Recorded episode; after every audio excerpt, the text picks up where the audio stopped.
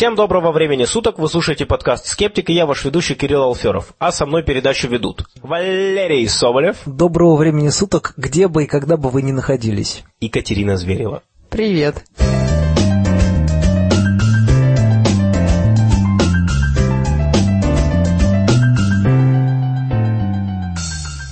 Сегодня 19 сентября 2014 года. Этот подкаст создан обществом скептиков. Кроме этого подкаста мы также проводим постоянные встречи в Москве, Санкт-Петербурге, Екатеринбурге, Уфе, Алматы и Харькове. Присоединяйтесь к нам, если вы хотите проводить встречу у себя в городе, обязательно напишите нам на e-mail.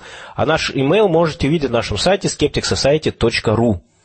А, также 25 октября мы проводим первую э, скептическую конференцию, конференцию общества скептиков. Приглашаем вас туда. Для того, чтобы зарегистрироваться, мы на сайте и на форуме и в группе ВКонтакте сделаем объявление. Надеемся, что скоро. Оно вот немножко каждый раз откладывается, но я думаю, что довольно скоро мы уже его сделаем. Так или иначе, ничего не планируйте на 25 октября. Друзья, у нас с вами новый выпуск, и прошла, как мне кажется, очень продуктивная неделя. Что вы скажете на это утверждение? А на этой неделе, на которой вы слушаете этот подкаст, стартовал третий национальный конгресс по болезням Паркинсона и расстройствам движений.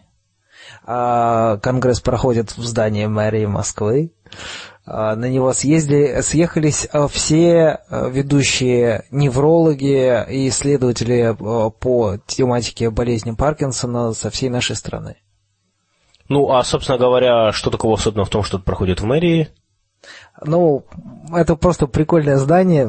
Я там был два года там назад, там, там просто вот прикольно все это организовано, мэрия как бы предоставляет это помещение, но и, и вообще как бы организовано там по крайней мере, раньше было очень хорошо. Я надеюсь, в этом году будет так же. А, Катерина, а ты вот говорила, что сегодня необычный день у нас. И вот э, хотелось бы, собственно говоря, узнать, а что же сегодня за день? А сегодня Международный пиратский день.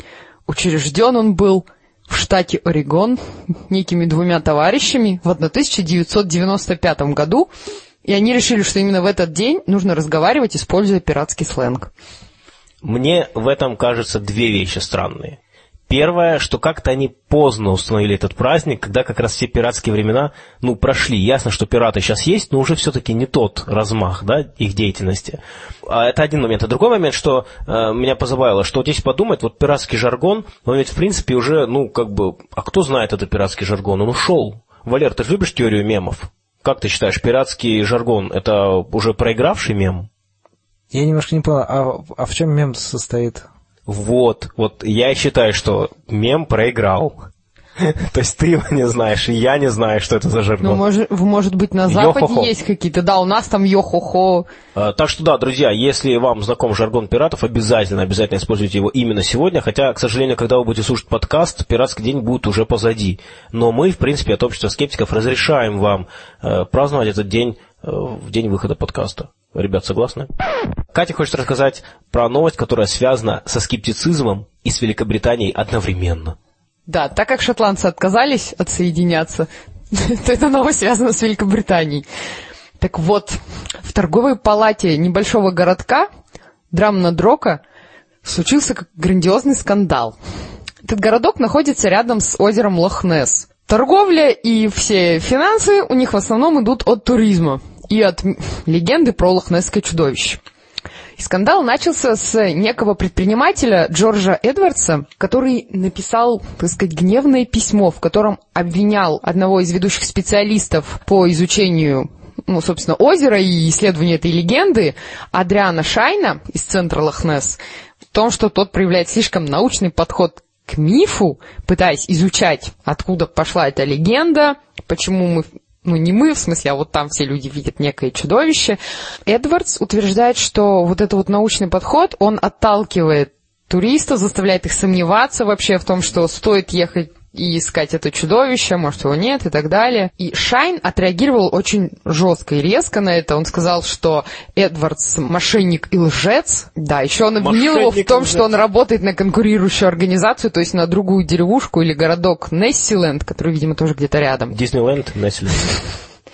Он, в свою очередь, обвинял Эдвардса в том, что тот поддерживает интерес к Несси фальшивыми фотографиями. В свою очередь, Адриан Шайн уже утверждает, что наоборот это вредит, то, что вот эти вот фальшивки вбрасывают, и из-за этого туристы теряют интерес. Он утверждает, что вот как раз теперь туристам нужны научные факты, что людям интересно понять, откуда пошел этот миф, что на самом деле происходит в этом озере таинственном. Он считает, что лучше все-таки людям преподносить это уже как легенду, скажем так, и как часть истории, а не как вот, а давайте поедем, будем вместе искать Несси профессии, что ну, не стоит обманывать, скажем так, туристов, а лучше честно и объективно им рассказывать, как оно есть на самом деле. Но он там уже еще говорит, что э, мало того, что не нужно обманывать, что все равно люди, как правило, не верят. По его опыту, те люди, которые даже вот э, участвуют в экскурсиях Эдвардса, они, ну, как правило, просто рассматривают это как... Как сказки. Как сказки, да. как легенду и все.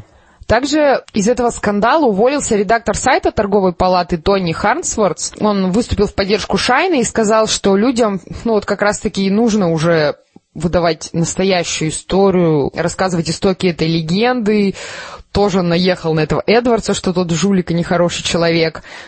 И не только он уволился, а еще некая Дебби МакГрегор, которая является управляющей или заведующей вот этого центра изучения озера Лохнесс. Мне очень нравится эта история, потому что э, здесь вот э, создается впечатление, что это такой, э, знаете, как бы э, локальная борьба за скептицизм и научную истину. И вот оно настолько вот, ну, как бы по-живому, люди уволились, реальные люди. Вот она, Дебби уволилась. Вот помнишь Дебби? Твой папка ходил с ней вместе в школу, она уволилась из-за скептицизма. И все таки да, да. Но на самом деле вот этот вот Шейн, он сказал очень хорошую фразу. Он сказал, что я считаю, что нужно проявлять рассказывая истории, нужно проявлять уважение к тем людям, которые честно рассказывали, что им казалось, что они увидели монстра. Когда мы вспоминаем там какие-то, знаете, легенды, связанные с тем, что люди ошиблись, например, считали, что там молния это одно, или там ошибались, э, какие-то оптические иллюзии принимались за реальность. Мы же понимаем, что они были не дураки, что они были не обманщики, они просто, ну, просто ошиблись. И они искренне считали, что они говорят правду. И поэтому рассказывать о том, как люди ошибались, это как раз наоборот подчеркивать их честное имя. Что да, это люди просто ошиблись, это легко ошибиться, вот, как, вот какая ситуация была. А когда это преподно... пытаются преподносить как правду, то может создаться впечатление, что и те люди специально обманывали, и эти обманывают, потому что, ну, многие люди, ну, знают, что нету лохнесского чудовища. Одно из доказательств было то, что они реально эхолокации локацией прошлись по озеру. А я это озеро, между прочим, пересекал э, на каноэ и на каяках. Эта новость навела на ну, интересную мысль или скорее на вопрос. Многие, скажем так, туристические маршруты или какие-то туристические мекки, они вот за счет каких-то древних легенд привлекают к себе туристов. Там у нас какие-нибудь там какой-нибудь Аркаим, у нас есть озеро Светлояр, в нем не чудовище прячется. Туда ушел во время татаро-монгольского нашествия аж целый город. Вот. И то есть таким образом в какие-то, возможно, не очень интересные места привлекаются туристы. И вроде как бы это хорошо, жителям хорошо, и людям интересно. Мне интересно, насколько это в принципе оправдано, поддерживать вот в людях веру вот в какие-то недоказанные вещи только ради того, чтобы поддерживать туризм, поддерживать интерес к себе, там, к своему месту жительства или месту работы. Вот насколько это оправдано. Просто вот, например, если взять какие-нибудь там средневековые замки, то есть раньше можно было рассказывать что-то замки с привидениями. И вот таким образом завлекать людей, что вот-вот, приходите к нам, вы можете увидеть нечто, увидеть привидения настоящие самые, там, призрак какой-нибудь баронессы и так далее. Но с другой стороны, в принципе, замок сам по себе представляет какую-то ценность архитектурную. Плюс это интересно, и плюс, мне кажется, в принципе, в замках средневековых там достаточно гнетущая атмосфера, и человек, ну, допустим, даже я, несмотря на то, что я не верю в привидений, в принципе, я очень сильно сомневаюсь в том, что они существуют, очень-очень сильно сомневаюсь в том, что они существуют, и в том, что если я туда приеду, мне навстречу выйдет какое-нибудь контервийское привидение. Но при этом все равно, когда я попадаю в какое-то мрачное такое помещение, мне становится немножко так страшно, некомфортно, с одной стороны интересно, то есть вот или, как знаете, бывают комнаты страха какие-то, или целые аттракционы, когда человек проходит. То есть он прекрасно понимает, что это все постановка, но ему все равно прикольно, ему все равно страшно. Мне кажется, вот, в принципе, можно вместо привидений делать вот именно аттракцион как таковой. я думаю, это будет также привлекать людей, возможно, даже больше, когда человек будет уже заранее знать, что его там ждет какой-то экшен, ждет трэш, ждет нервотрепка, а не он просто будет думать, может встречу, может нет. Мне кажется, что далеко не всегда люди всерьез в это верят. То есть, э, например, в той же Шотландии, в Эдинбурге, у них есть такая замечательная экскурсия, когда вас ведут в подземный город. И вас спускают в якобы сохранившуюся улицу. Я не знаю, что из этого постановка, а может быть и действительно сохранилась улица. И они там рассказывают всякие истории. Многие из этих историй, ну, просто исторические истории, которые даже если они выдуманы, они могли бы произойти. Есть там несколько таких, как бы сомнительных. Но они подаются очень э, с точки зрения шоу. То есть, ну, чтобы всерьез в это поверить, будучи там, это нужно уже очень сильно в это верить. И таким образом, когда ты просто скушаешь все, что тебе дадут, и скажешь, да-да-да, конечно же. Э, вот здесь вот видите, у этого... И тут, когда мальчик умер, в этом углу из его ботинок пошел дым. И все таки да. Все-таки, конечно, смешно. А человек, который очень сильно верит, такой, ну вот видите, вот видите, я вам говорил. Поэтому мне кажется, что очень часто в этом, наоборот, такая изобретательность, которая меня восхищает, что человек может приехать куда-то, и ему показывают то, что его бы так не заинтересовало, но посредством рассказывания интересных историй. Ну вот я как раз о чем и говорю, когда это изначально подается как шоу какой-то, экшен. Это одно, но я не знаю, как в других странах, но у нас, например, мне кажется, есть много таких мест, которых вот прям... Я недавно прочитала, оказывается, Плещеево озеро пере, рядом с Переславлем-Залесским, или оно прямо в нем находится, что это какое-то, оказывается, мистическое место, где человек попадает в какой-то страшный туман, он там может пропасть на несколько дней, его будут искать с собаками, а он потеряется во времени, ему будет казаться, как я поняла, что прошло пять минут, а на самом деле его трое суток не было. А они есть... этого достигают, интересно, как? Как они этого достигают? Ну, то есть это вообще какие-то легенды рассказывают. Я на самом деле там была, и я не знаю, я нигде не потерялась. Ты и... просто не ходила через а, нужное поле... А, да. Не-не-не, просто тебя никто не искал. Еще, например, у нас есть это и природный памятник, и историко-археологический Аркаим. Это древний город, но как бы он... И на самом деле это памятник истории, но наши любители альтернативы говорят, что это стоянка каких-то славян-ариев или что-то в этом роде, что ей, естественно, несколько тысяч лет, она сориентирована правильно по звездам, потому что наши славные предки хорошо разбирались в астрологии. Вот, что это так называемая геопатогенная зона, где все плохо растет, все умирает, все разлагается очень быстро, что там часто видят НЛО, часто видят какие-то свечения, аномалии, шаровые молнии и так далее и тому подобное.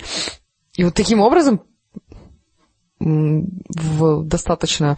Нет, оно и на самом деле, то есть заповедник, там есть что посмотреть, и привлекает гораздо больше людей. То есть она привлекает кучу странных фриков к себе, которые ну, так бы туда не поехали. Ты говоришь все-таки о тех вещах, что, э, ну, то есть вопрос подачи. Можно подавать да. это явно как шоу, а можно подавать это мистически и мрачно. И, конечно, большинство экскурсий, которые, ну, как мистические, где-нибудь на Западе, в Европе, в тех же замках во Франции много будут рассказывать про проведения. Но с моей точки зрения, мои впечатления всегда были, что подача очень несерьезная.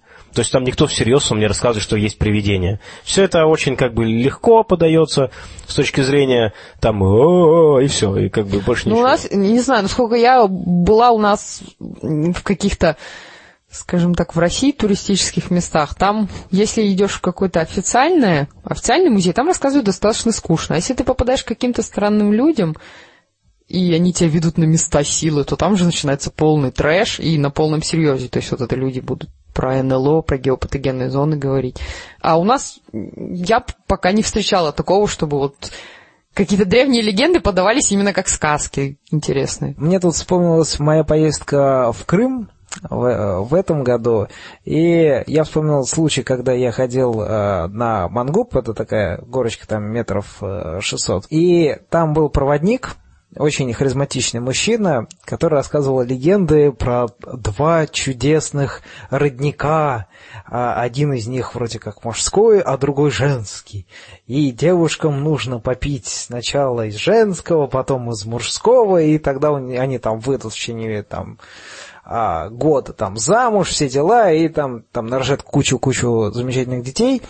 и, а, а, а парням, собственно, хорошо бы попить из мужского, тогда они вот крепкие, все там все такие замечательные, умные, все дела. Он мне предлагает, из писем, на что я говорю, я как бы, я атеист-скептик, я свободен от предрассудков, от суеверий, в том числе религиозных и мифических. А он говорит, да я тоже.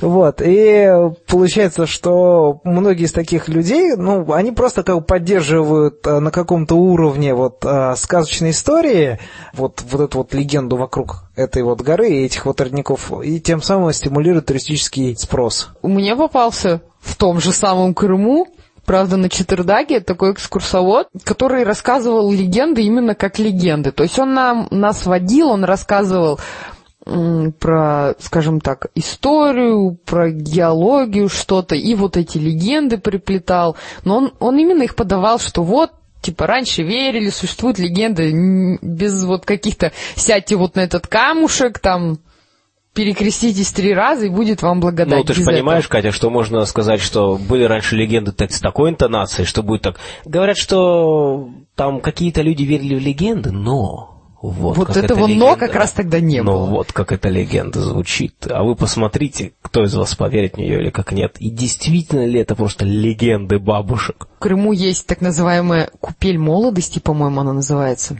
Это место, там куча-куча водопадов и, ну, такой бассейн, скажем так, куда стекается куча речушек, вот, и там есть какое-то место, вот это самая купель. И, дескать, если ты там искупаешься, ты будешь очень молодым, здоровым, что обязательно туда надо съездить, там такая благодать. До туда идти очень далеко, то есть доехать прям до, до места нельзя, то есть ты идешь далеко, идешь в толпе, там куча людей, там все орут, шумят, там шумно, грязно относительно, потому что все-таки много людей, они мусорят. Ты приходишь в эту, там где-то купель, там такой бассейнчик, там просто, я не знаю, по пять человек на квадратный метр. Я не знаю, как там можно получить благодать, но все туда идут, все туда стремятся, говорят, вам надо обязательно туда прийти. Я не знаю, мы пришли, постояли, ушли. Ну просто, я не знаю, я, я вот, я лично не понимаю, почему людей тянет в какое-то место, с которым связана легенда, при том, что там реально шум, балаган и нет никакого отдыха, если можно, я не знаю, свернуть на 200 метров влево, и там будет почти то же самое, только вот без этих сказочек, и будет тихо, спокойно и уютно. Ну, кстати, когда дело касается таких вот купелей, и там то, что вы там искупаетесь и получите здоровье, тут, я думаю, гораздо больше людей верят всерьез. То есть это уже больше да. похоже на такое, как религиозное паломничество. И, конечно, в других странах тоже существует религиозное паломничество. Сколько людей ездит, например, там в Израиль по христовым местам. А вот как раз я дум, думала, стоит ли это обсуждать в сфере туризма, наше золотое кольцо. Вот насколько оно оправдано вообще. Просто, по сути, если взять все эти города, то там, кроме церквей, смотреть не на что. Но при этом ведь вот сколько людей ездит с интересом, я не знаю, что вот есть ли там какая-то альтернатива религиозному ну, то есть в основном туда ездят люди религиозные. А если вот убрать религию как таковую, будет ли смысл вообще ездить по этому Золотому кольцу? И как вообще быть в этом случае?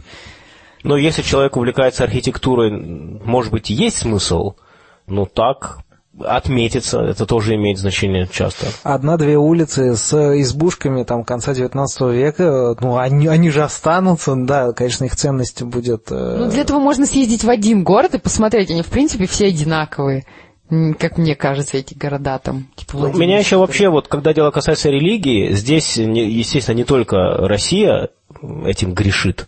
Можно так сказать, да, что не только Россия этим грешит. Э, на самом деле, если вы поедете в Европу, если вы поедете в Германию, если вы поедете во Францию, если вы поедете в Испанию, вы увидите, что очень много там вот таких вот э, туристических мест, они связаны в основном с религией. Это либо церковь, это либо колокольня, либо костелы, либо еще что-то там. В общем, все вот эти вот религиозные учреждения, так скажем, да, э, и в основном все крутится вокруг них. То есть у вас там есть какая-нибудь там католический какой-нибудь собор или маленькая какая-то там религиозная, там, ну, церковь, не церковь, что-нибудь, и вокруг нее строился город. И вот есть город, и вон туристическое место вам показывают пальцем.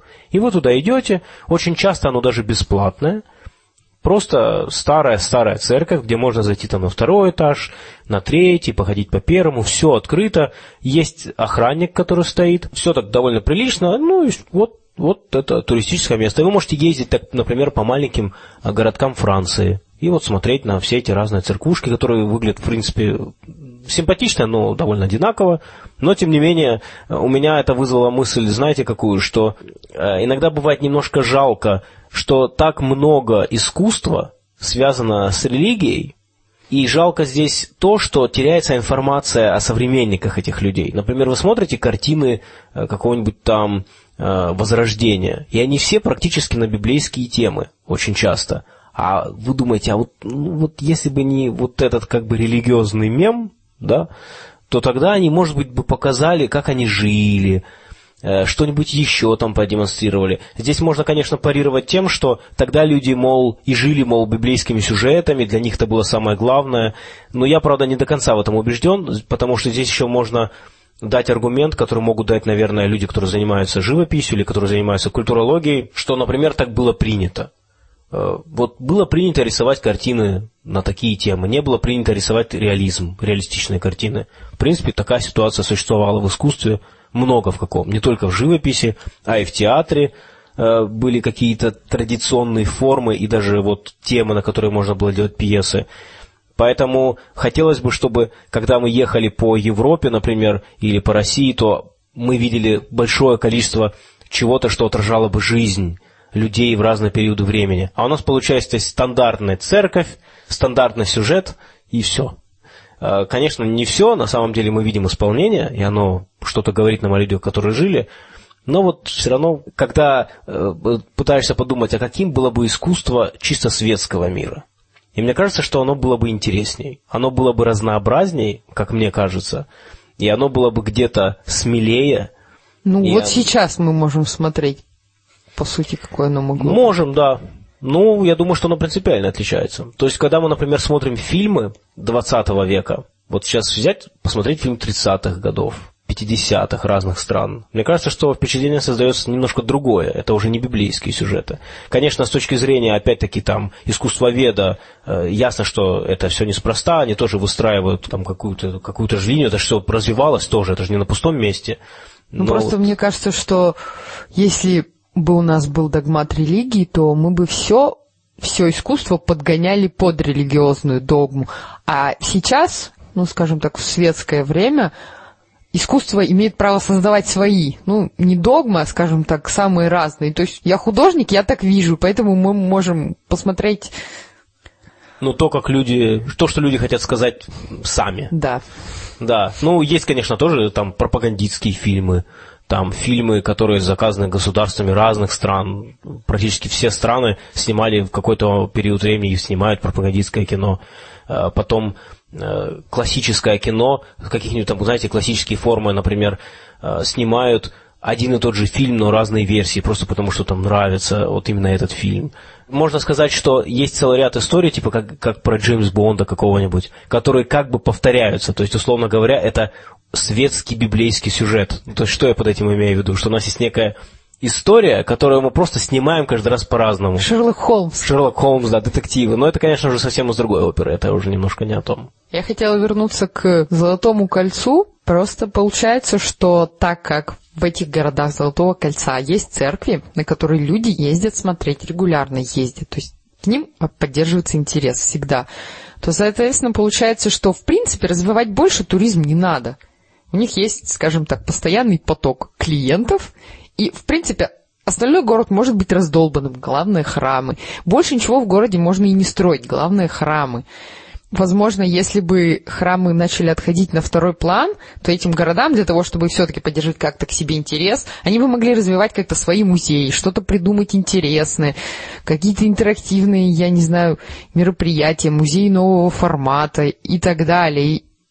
Можно было бы вот на это направить свои силы и делать что-то более интересное, опять же, разнообразное, а не поддерживать вот эти только церкви. А так получается, что еще и религиозная догма такая, что не надо красоты, вот храм и грязь. И нет дорог, потому что дорога к Богу должна быть сложной.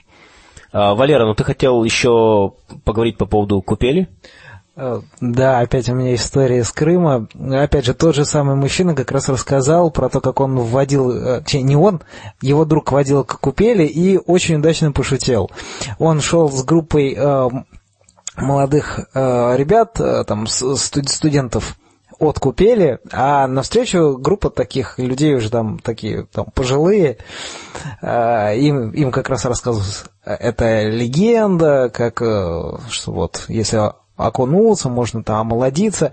И этот экскурсовод с молодой группы говорит э, вот этим вот людям уже пожилым, говорит, о, вы только идете, мои такие же пять минут назад были. И пенсионеры как рванули, как рванули. Валера, собственно говоря, очень хорошо рассказываешь. Я предлагаю от нашего обсуждения э, культурных традиций и туризма перейти к новостям науки. Биология. Вчера, сегодня, завтра. Может быть, многие видели э, фильм «Парк юрского периода», э, все части, и, э, может быть, смогут вспомнить э, спинозавра, довольно крупного хищного ящера, из третьей части. Первая новость посвящена именно ему. А, животное, жившее в восточной части а, Марокко 97 миллионов лет тому назад, а, найдено учеными и подробно изучено. И вывод ученых свелся к тому, что животное, видимо, было не таким сухопутным, как его рисовали в фильме и как ученые думали раньше. По-видимому, это животное было больше связано с водой, и, возможно, это было чуть ли не единственное животное, чуть ли не единственный вид, который, по-видимому, мог плавать. Э, проанализировав останки животного, подробно скелет, доступный исследователям, они пришли к выводу, что, видимо, это животное как раз умело плавать. Оно, по-видимому, не представляло особо э, опасности наземным животным, а охотилось, как, собственно, ну и раньше предполагали, рыбой. Только оно охотилось не с суши, а, возможно, частенько с воды. Валера, вот когда ты рассказал в одном из прошлых выпусков по поводу динозавров и что они были частично погружены в воду, нам слушатели задали вопрос, что а как же так может быть, если все эти динозавры были в воде тяжелые, как же там воды хватило на них, что вот я, человек говорит, не могу представить себе, что вот они все сидят в пруду, ну как-то нереалистично. Тогда, когда жили эти, динозавры, температура была немножко иной, климат был мягче, и уровень мирового океана был, э, по-видимому, повыше. И суша Э, континенты э, пронизывались э, множеством рек, озер, как пресных, так и было сформировано довольно много небольших мелких морей, которые вот сейчас на их месте уже суша. Перейдем к сегодня, и у нас есть желание рассмотреть две новости, посвященные сегодня. И одна из них, это, собственно говоря, насущная новость, которую мы разбираем уже в нескольких подкастах, но которая является актуальной, потому что события развиваются. Это, конечно же, лихорадка Эбола в Африке. И недавно, буквально на днях, Всемирная организация здравоохранения, ВОЗ, оценила вот эту лихорадку, эту эпидемию как глобальную угрозу. Вот э, как вы оцениваете вот эти слова, что вы считаете за этим стоит? Потому что и мы до этого в подкастах рассказывали о том, что ряд экспертов считает, что в цивилизованных странах, таких как Европа, ну вот имеется в виду страны Европы, и Россия, и США, распространение эпидемии маловероятно, потому что условия карантина и вообще условия жизни таковы, что, скорее всего, удастся сдержать этот вирус даже с очень высокой вероятностью. Ну а если этот вирус начнет распространяться по большей части Африки, по Азии, например. Все-таки цивилизованных стран, как у нас не так уж и много. Скажем так, если это будет уже Азия, Африка, это вполне себе глобальная проблема. Ну да, согласен. Зная реально, например, России, я все-таки не склонен вот прям абсолютно доверять э, нашим представителям здравоохранения, которые говорят, что у нас прям вот все все, все отлично в этом смысле. Я думаю, что нам есть чего опасаться в плане нашего здравоохранения, но, надеюсь, нас обойдет стороной.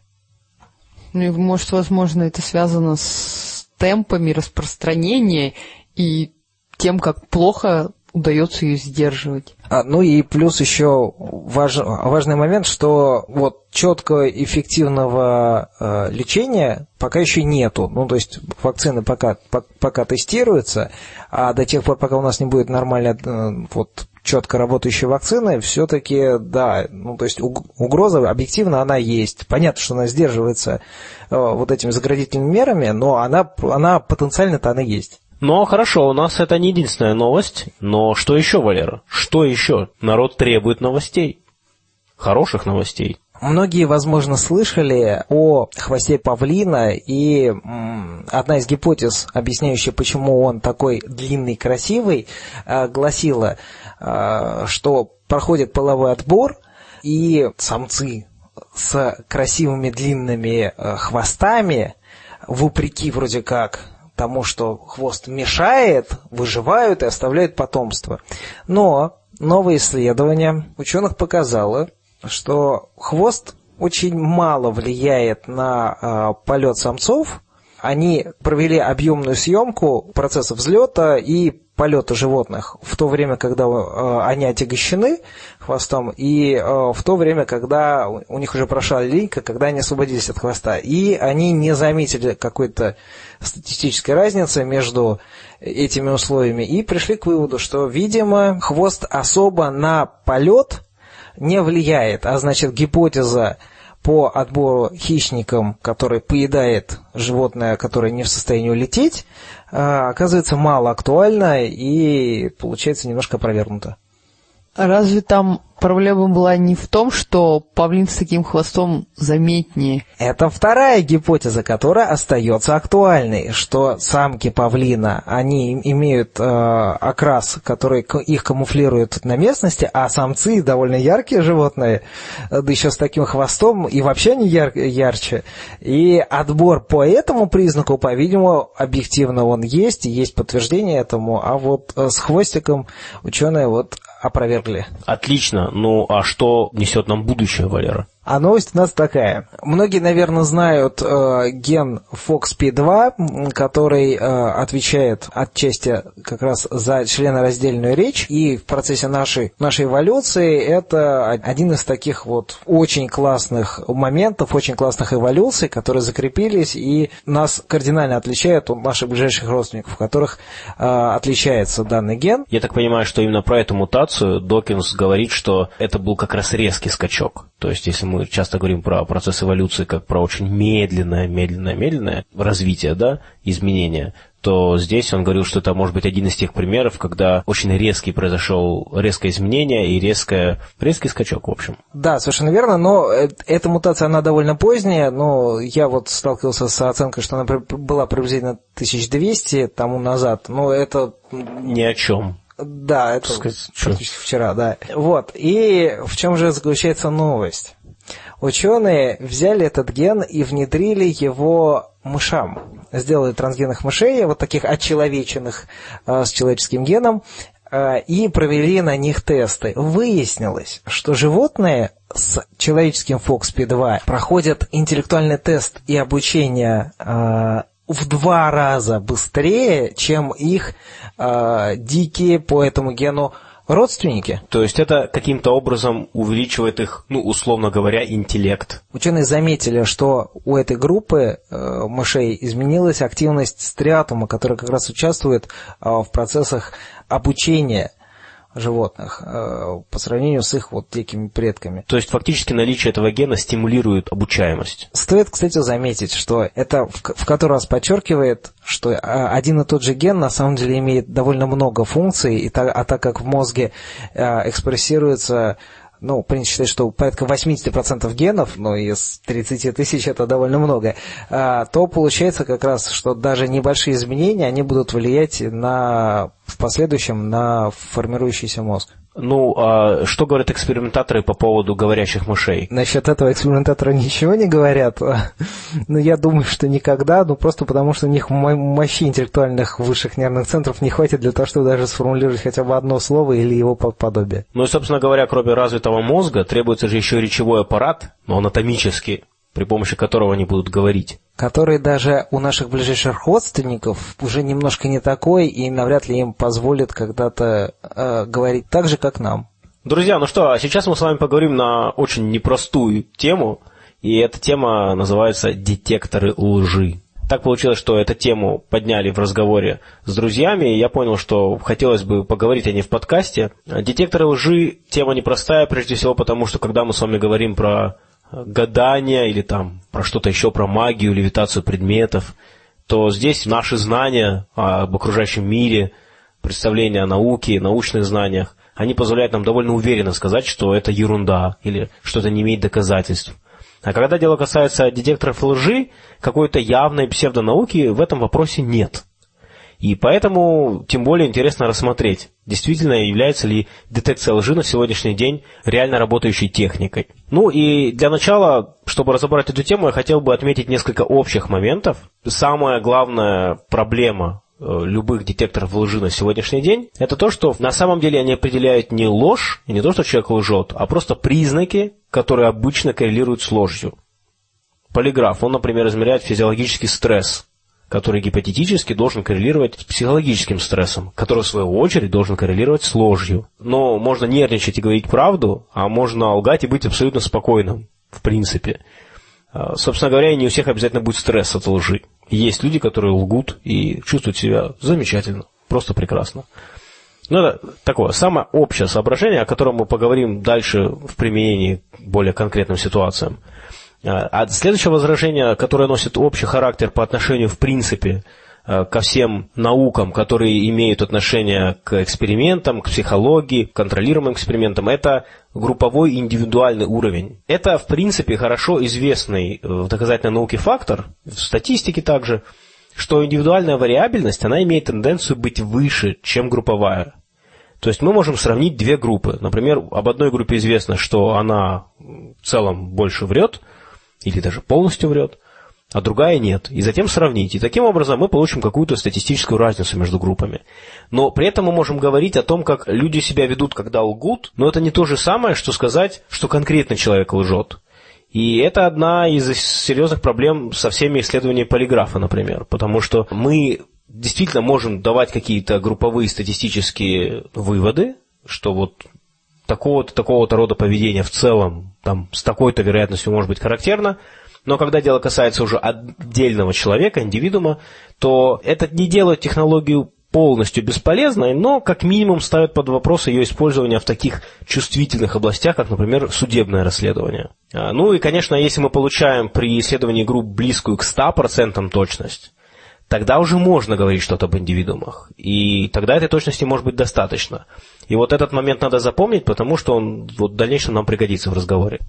Теперь посмотрим, какие у нас есть методы сегодня детекции лжи, определения лжи, обмана. Прежде всего надо поговорить про формат. И существует в целом два формата, которые обычно упоминаются в литературе, которые связаны с разными, самыми разными э, техниками э, определения лжи – это метод контрольных вопросов и это слепой метод. Значит, метод контрольных вопросов – это когда тест начинается с небольшого опроса, когда еще это не является настоящим тестом, и экзаменатор, так его назовем, он просит человека, например, специально соврать, специально сказать правду, специально соврать. И эти контрольные вопросы, они должны дать экзаменатору как бы шаблон того, как э, отклик регистрируется на том или ином приборе при обмане и при правде, а также оказать психологическое давление на человека.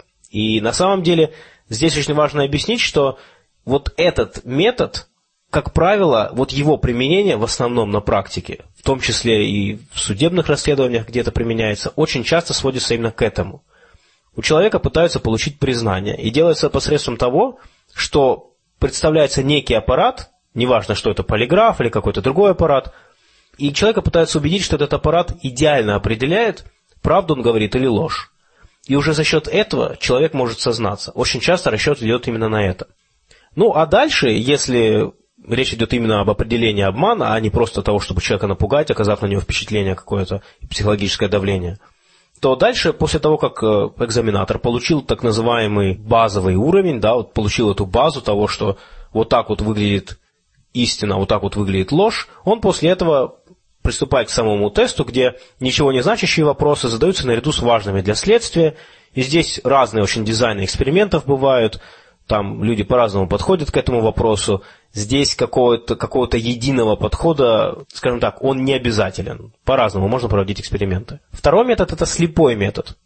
Это когда экзаменатор сам ничего не знает, скажем, о преступлении, и он задает вопросы, которые, на которые невиновный человек ответа знать не должен. Например, там, какой калибр пули был использован при убийстве. Если человек невиновен, он, скорее всего, не будет знать.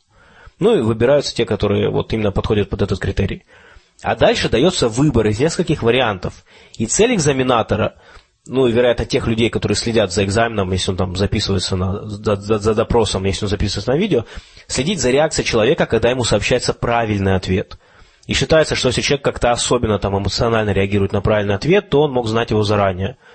И некоторые считают, что этот тест чище метода контрольных вопросов, потому что здесь у экзаменатора меньше шансов влиять на ход допроса, и формат как бы более строгий. То есть здесь вроде как меньше такого вот личного взаимодействия. Ну и к тому же экзаменатор сам не знает ситуацию. Но, правда, здесь он-то может догадаться, что за ситуация из вопросов, но тем не менее. Ну а теперь перейдем к самим технологиям. Да? А, полиграф. Полиграф это, наверное, один из самых известных методов, и когда говорят детектор лжи, как правило, подразумевают именно полиграф. Это прибор, который измеряет давление, пульс, частоту дыхания и кожную проводимость. И идея, на которой основан этот прибор, э, это то, что, как мы уже сказали, изменение всех этих параметров может быть соотнесено с правдивыми или не очень правдивыми ответами.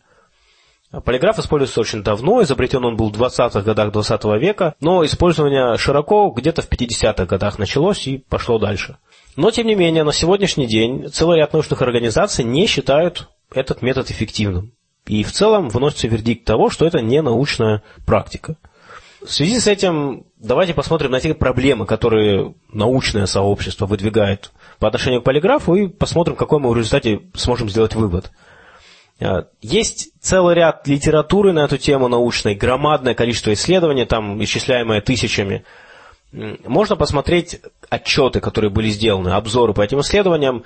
Один из отчетов, который у нас будет приложен в материалах к подкасту, это отчет Национального научно-исследовательского совета США.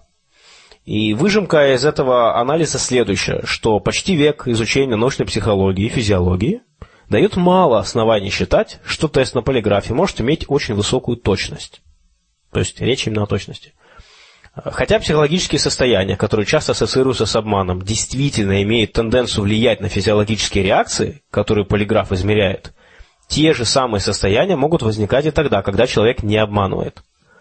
Более того, большое количество других психологических и физиологических причин влияет на эти реакции, скажем, нервозность в связи с прохождением теста.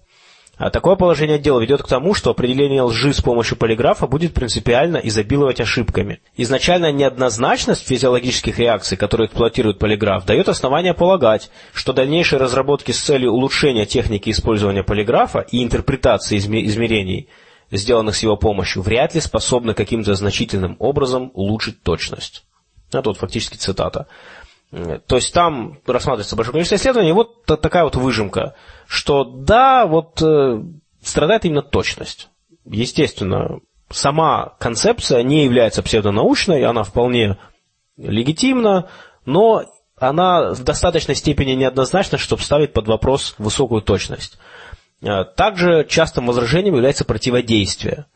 И если кто-нибудь из вас смотрел передачу Пена и Теллера «Bullshit», некоторые серии переведены на русский, и на YouTube есть эти все серии, можно посмотреть. У них есть серия, посвященная полиграфу, где они его ругают.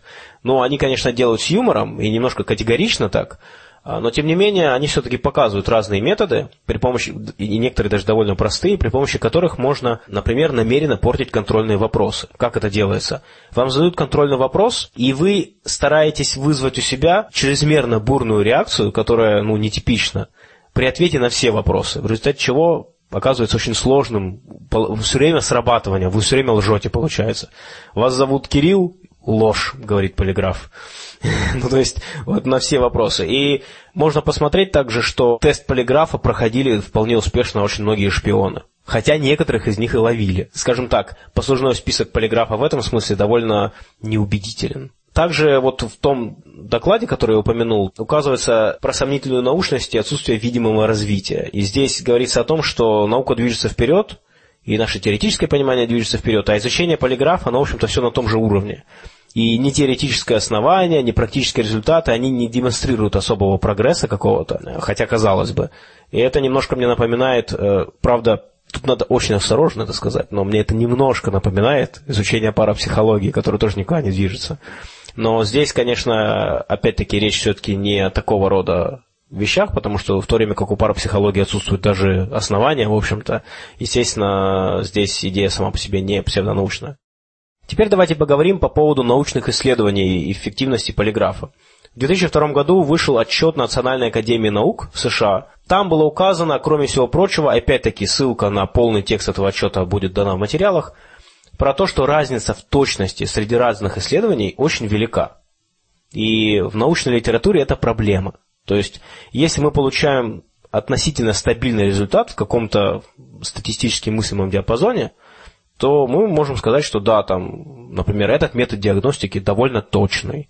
Этот метод диагностики там может применяться там, в реальной медицине, к примеру, если говорить о чем-то похожем. То здесь, по сути, тоже диагностика, диагностика того, лжет человек или нет – разброс просто громадный. Конечно же, цифры, которые вы будете читать, очень будут сильно зависеть от того, какая погрешность, и погрешность можно определять разную, но там диапазон разряда, например, от 40 до 100% точность полиграфа в разных экспериментах. То есть эксперименты с похожим, например, даже с похожей постановкой эксперимента, одни будут давать точность 40, другой дает точность 100 или там 95. Не очень хорошая сходимость результатов. В том же отчете также говорилось по поводу того, что очень важно делать отличие от лабораторных условий и от реальных так называемых полевых условий. Потому что последствия лжи в тесте, они не очень серьезные. Вот вы собрали студентов там, факультета, на ком обычно проводятся эти исследования? Это студент или кто-то, кто ответил на газетное объявление, набирали для тестов человека.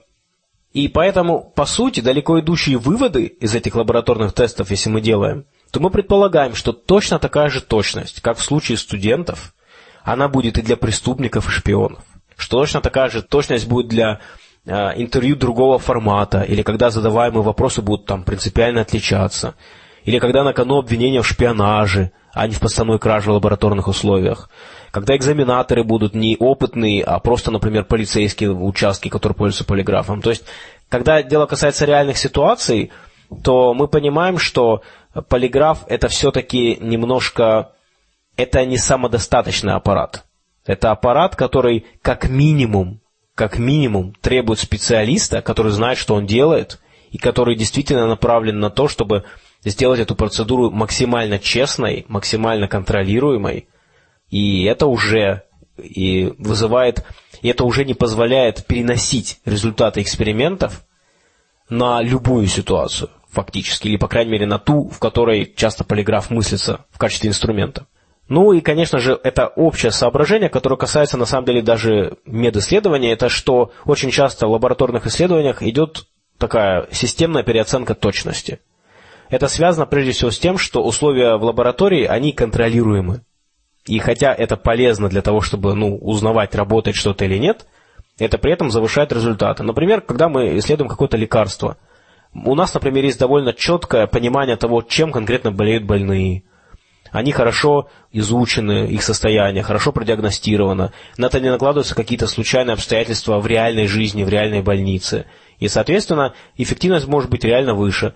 Даже когда дело касается этих тестов. Причем здесь очень много тонкостей, которые, когда начинаешь читать этот отчет, ты понимаешь, насколько все неоднозначно. Например, когда в тестах таких задают вопросы, обычно задают вопрос по поводу чего-то конкретного. Например, украли ли вы эту карточку? И человек должен ответить да или нет.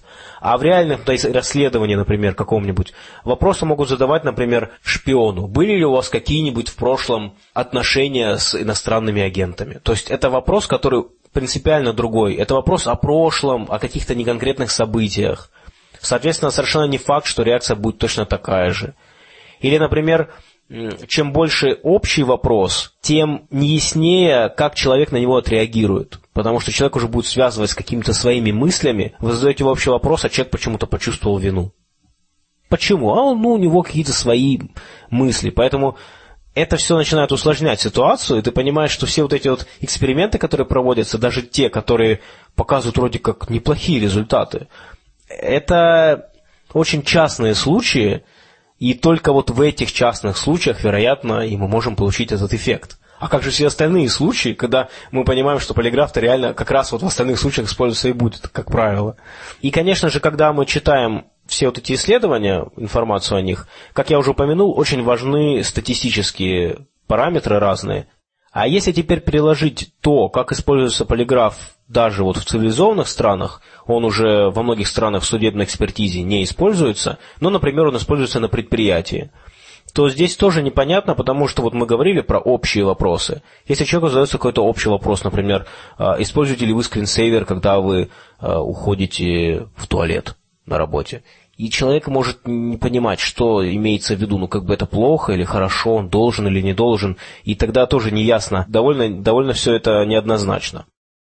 Вот это то, что касается полиграфа. А также учитывая то, что во многих экспериментах точность полиграфа, она либо равна шансу, либо выше шанса немножко, речь идет о групповой динамике. То есть, когда мы говорили про либо индивидуум, либо группа, мы можем сказать, что про групповую динамику, мы можем сделать хорошие, понятные, легитимные выводы, но как только дело касается индивидуума, точность этих тестов, точность испытаний, даже контролируемых, она не настолько высока, чтобы это давало нам основание считать этот тест достаточно точным для того, чтобы что-то сказать с высокой вероятностью об индивидууме. То есть я вот так вот аккуратно формулирую. Иными словами, мой, мое личное впечатление такое, что все-таки полиграф именно как технология определения лжи конкретного человека, она не очень эффективная. Вот я бы сделал в целом такой вывод. В каких-то конкретных условиях, когда человек, во-первых, не знает, как полиграф работает, не знает, какие можно сделать уловки, чтобы этого избежать, да, там в каких-то специфических условиях можно добиться какого-то результата. Но встречаются ли эти результаты часто на практике? Думаю, что нет. И поэтому именно как инструмент в ежедневной работе, мне кажется, это не очень убедительный и не очень эффективный инструмент. И еще что хотелось бы заметить про полиграф, что это в целом не псевдонаука. Здесь просто нужно отличать принципы от технологии использования. Или если сформулировать так, теоретические основания и их практическое применение. И вот получается, что практическое применение этих принципов, того, что э, обман может вызывать физиологический стресс, оно все-таки не обладает достаточной точностью. Вот это практическое применение. Но, друзья, полиграф это вчерашний день. И я потратил столько времени на разговор о нем, потому что полиграф известен, у него уже практически вековая история. Но сегодня существуют гораздо более перспективные и многообещающие технологии. Например, функциональная магнитно-резонансная томография, ФМРТ, проще говоря. ФМРТ измеряет активность мозга. И делается это посредством определения изменения в кровотоке. И эта технология основана на том, что кровоток в мозге связан с активацией нейронов. И когда область мозга используется, то увеличивается и количество поступающей в нее крови. Конечно же, там много разных деталей, как обычно бывает в биологии, но в целом принцип такой. И это действительно на сегодняшний день самая перспективная технология. Здесь цифры совсем другие. Некоторые эксперименты показывают стопроцентную корреляцию между обманыванием и активацией определенных участков мозга, определенных зон. А, но, в принципе, общий процент по всем исследованиям на сегодняшний день порядка 90%, что тоже является очень высокой цифрой. Когда человек отвечает на вопрос, то его инстинктивная реакция – дать правдивый ответ. И, соответственно, когда человек обманывает, то он должен вот этот импульс сдержать. И на сдерживание импульса и требуются определенные вот силы, требуется активация определенной зоны. Вот такая гипотеза. И действительно, мы видим, что эксперименты очень-очень убедительны. И еще слышал, что э, есть такая гипотеза, что для того, чтобы, когда человек обманывает, то сигнал, сигналу требуется идти по другому пути, что э, для того, чтобы э, прийти к ответу, то, значит, нейрон активируется по какому-то там другому пути. Вот насколько эта гипотеза тоже имеет смысл? Ну, с точки зрения теории того, что мы знаем о мозге, это имеет право на жизнь, и я даже думаю, что это как бы подтверждается в том числе этими исследованиями, потому что активируется при, э, в данном случае префронтальная кора, это лобная доля, и как раз вот эта префронтальная кора, она э, связана непосредственно с лимбической системой нашей эмоциональной сферы, которая как раз занимается оценкой, э, правда или ложь. То есть получается, если мы говорим правду, идет идет по кратчайшему пути. То есть лимбическая система подтверждает, что да, это является правдой. Дальше идет по кратчайшему пути, ну, грубо говоря, очень длинный рефлекс со множеством ставочных нейронов, и мы получаем ответ «да». А если мы говорим «нет», нужно, во-первых, дать оценку эмоциональную, отправить в префронтальную кору, которая отправит в наши, дальше в лобную долю. Мы должны осознанно принять решение, что мы говорим «да», хотя, хотя на самом деле знаем, что «нет», и после этого говорим. То есть, по идее, у нас получается, во-первых, активация это, этой области, и второе, по идее, у нас еще, еще, еще будет еще и задержка в принятии, ну, собственно, решения и выдаче ответа. Вот эта техника как раз является самой перспективной. Но при этом здесь тоже нужно приходить к выводам очень аккуратно, потому что несмотря на то, что мы имеем настолько высокие результаты в контролируемых экспериментах, в лабораторных, все равно мы еще очень далеки от того, чтобы использовать ФМРТ как реальный детектор лжи. То есть это, безусловно, когда-то, скорее всего, что-то подобное будет сделано. Но на сегодняшний день мы еще вот не дошли до вот того состояния науки, когда мы можем сказать, да, вот мы сейчас любого человека подключим, узнаем и сделаем выводы. Э, поскольку это к тому же и не, отри... не отменяет тех выводов неоднозначности вообще ситуации, которые могут быть. Но, конечно же, когда дело идет об индивидуальной групповой, если мы вспомним теперь в применении к ФМРТ, то здесь ситуация гораздо лучше, безусловно. Плюс еще стоит заметить, что возраст э, функциональной э, магниторезонансной томографии совсем небольшой по сравнению с тем же самым полиграфом. И я думаю, что есть какие-то методические проблемы. То есть, э, так как томографы бывают во, во множестве разных режимов, во-вторых, они еще бывают разной э, мощности, с разным разрешением, поэтому, э, возможно, э, относительно невысокая точность, 90%, она может как раз объясняться и этими недостатками. И в перспективе, когда мы повысим разрешающую способность, когда а, определится а, наиболее подходящий режим – для, для томографии, возможно, э, степень достоверности увеличится и приблизится к 100%. Да, так что, собственно говоря, про ФМРТ как-то больше ничего не расскажешь. Многообещающая технология. А теперь следующее. И, собственно говоря, у нас на форуме упоминали вот эту технологию. Это технология, которую представили в сериале «Обмани меня», или также у нас еще есть э, перевод «Теория лжи», по-английски «Lie to me» сериал. Э, известный сериал, который шел в 2009-2011 годах, три сезона, и посвящен он был расследованию преступлений специалистами, которые изучают поведение тела и лица человека во время лжи. И главная там идея, это ее изобретатель этой идеи Пол Экман, это микровыражение лица. Общая идея звучит так, что если мы пытаемся скрыть наши эмоции, то все-таки на самом деле они как-то проступают. То есть, если мы делаем вид, что мы радостные, хотя на самом деле мы грустные, то на какую-то там долю секунду мы на самом деле нахмуримся. И вот что можно изучать вот так вот лицо, и вот это будет четкий такой маркер лжи, что вот человек пытается скрыть свою эмоцию, он говорит неправду. И это, конечно же, вот этот сериал, он очень популяризовал эту идею, и теперь многие люди говорят, ну а что, действительно есть такие специалисты, вот как же, интересная идея. И идея, опять-таки, звучит вполне себе ну, легитимно, или как сказать нормальным русским словом, она звучит разумно. Нич- ничего такого странного, какого-то там мистического в ней нет. Идея себе идея, почему бы и нет.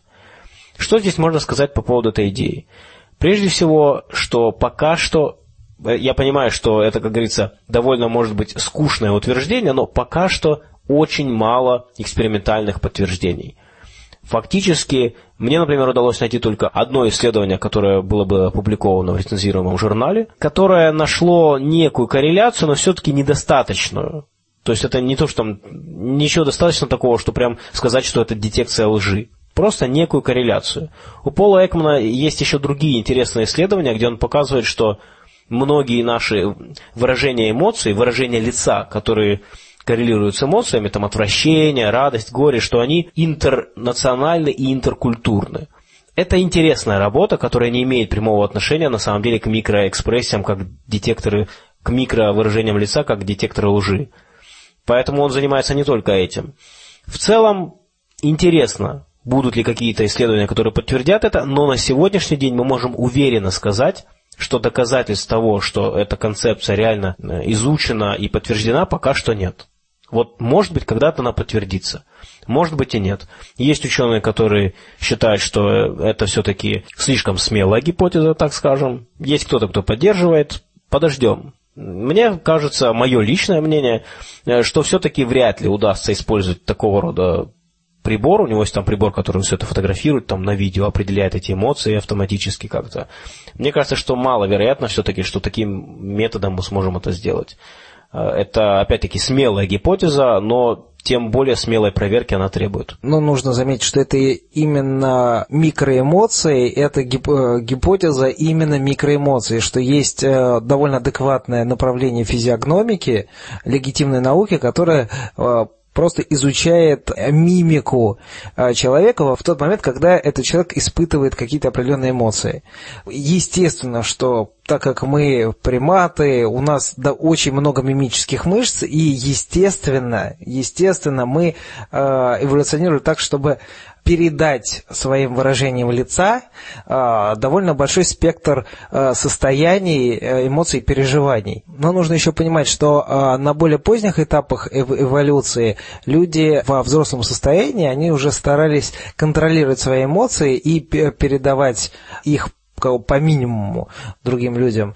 А, поэтому можно относиться максимально скептично как раз э, к тем гипотезам, которые утверждают, что могут стопроцентно определить истинные намерения эмоции человека по каким-то микрофотографиям и так далее. Нужно понимать, что э, вот если бы разговор шел о детях, детях, которые там, до подросткового периода, э, которые довольно искренне во время э, своих каких-то эмоциональных переживаний, э, там, я думаю, приближается к 100% вот как раз вот это вот определение истинности мотивов, настроя, но перекладывать эти выводы уже на взрослых людей, я думаю, мягко говоря, не стоит. Вот все вот эти вот исследования, они в целом рассказали нам много интересного уже о человеческих эмоциях, о том, как человек общается, о том, какое поведение у него бывает, когда он обманывает.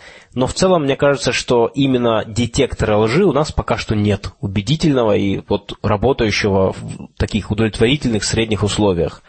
Я думаю, что это все-таки технология будущего, которая, я думаю, вполне себе реалистично может прийти, и, скорее всего, это будет как раз вот что-то типа сканирования мозга. Вот эта технология, мне кажется, наиболее перспективной, а полиграф и микроэмоции, микро вот эти выражения лица, я думаю, что это все-таки интересно, опять-таки, много чего параллельно мы узнаем, но все-таки это не, не, не убедительная детекция лжи. Вы можете натренироваться, контролировать свой пульс, давление, дыхание – но вот обмануть свой мозг будет намного-много сложнее. Да, может быть, даже и невозможно, да? Ну, можно себе представить условия, когда люди э, тренируются минимизировать вот проявление своей мозговой активности э, по системе обратной связи.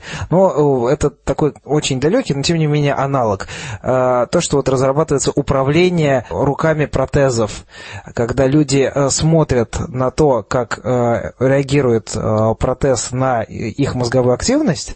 И э, подстраивают работу своей, э, своей коры головного мозга для того, чтобы э, наиболее э, правильно и точно управлять этим протезом. То есть изменяется именно активные области, поэтому вот в системе обратной связи можно себе представить, что когда-нибудь кто-то научится немножко... Шпион какой-нибудь Да, чуть-чуть обманывать. Подожди, но... а то есть речь идет только про протез, они прям реально смотрят на экран, где демонстрируются в реальном они, времени? Или как? Они совсем экран. Есть и отечественные отечественные и, э, понятно, иностранных больше аналогов, когда подсвечиваются определенные области протеза и смотрится на то, где сначала возбуждаются какие приблизительно области. Дальше по системе обратной связи человек начинает думать о чем-то, протез реагирует или нет, и мозг пытается, пытается, пытается выстроить такую команду, чтобы протез однозначно среагировал.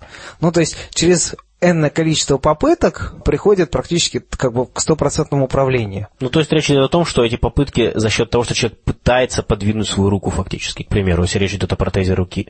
Как бы, грубо говоря, да. Нужно же еще понимать, что исходно тех вот путей, на которые мозг рассчитывал, вот еще совсем недавно. Да, их нет.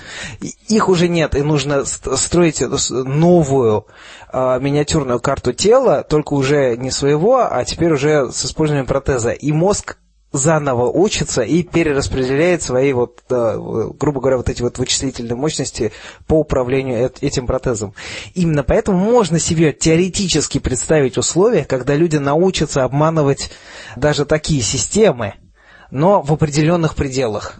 То есть абсолютно обмануть и абсолютно минимизировать активность области мозга невозможно. И здесь уже, конечно, речь идет о каких-то, я же говорю, шпионах, о специальных людях, которые специально этим будут заниматься. Ну что ж, на этом наш выпуск подходит к концу. Всем спасибо за внимание. До следующей недели. До свидания. Возрадуйтесь, дорогие радиослушатели, что у вас есть ген членораздельной речи FOXP2 и используйте его, чтобы рекомендовать наш подкаст своим друзьям, знакомым и родственникам.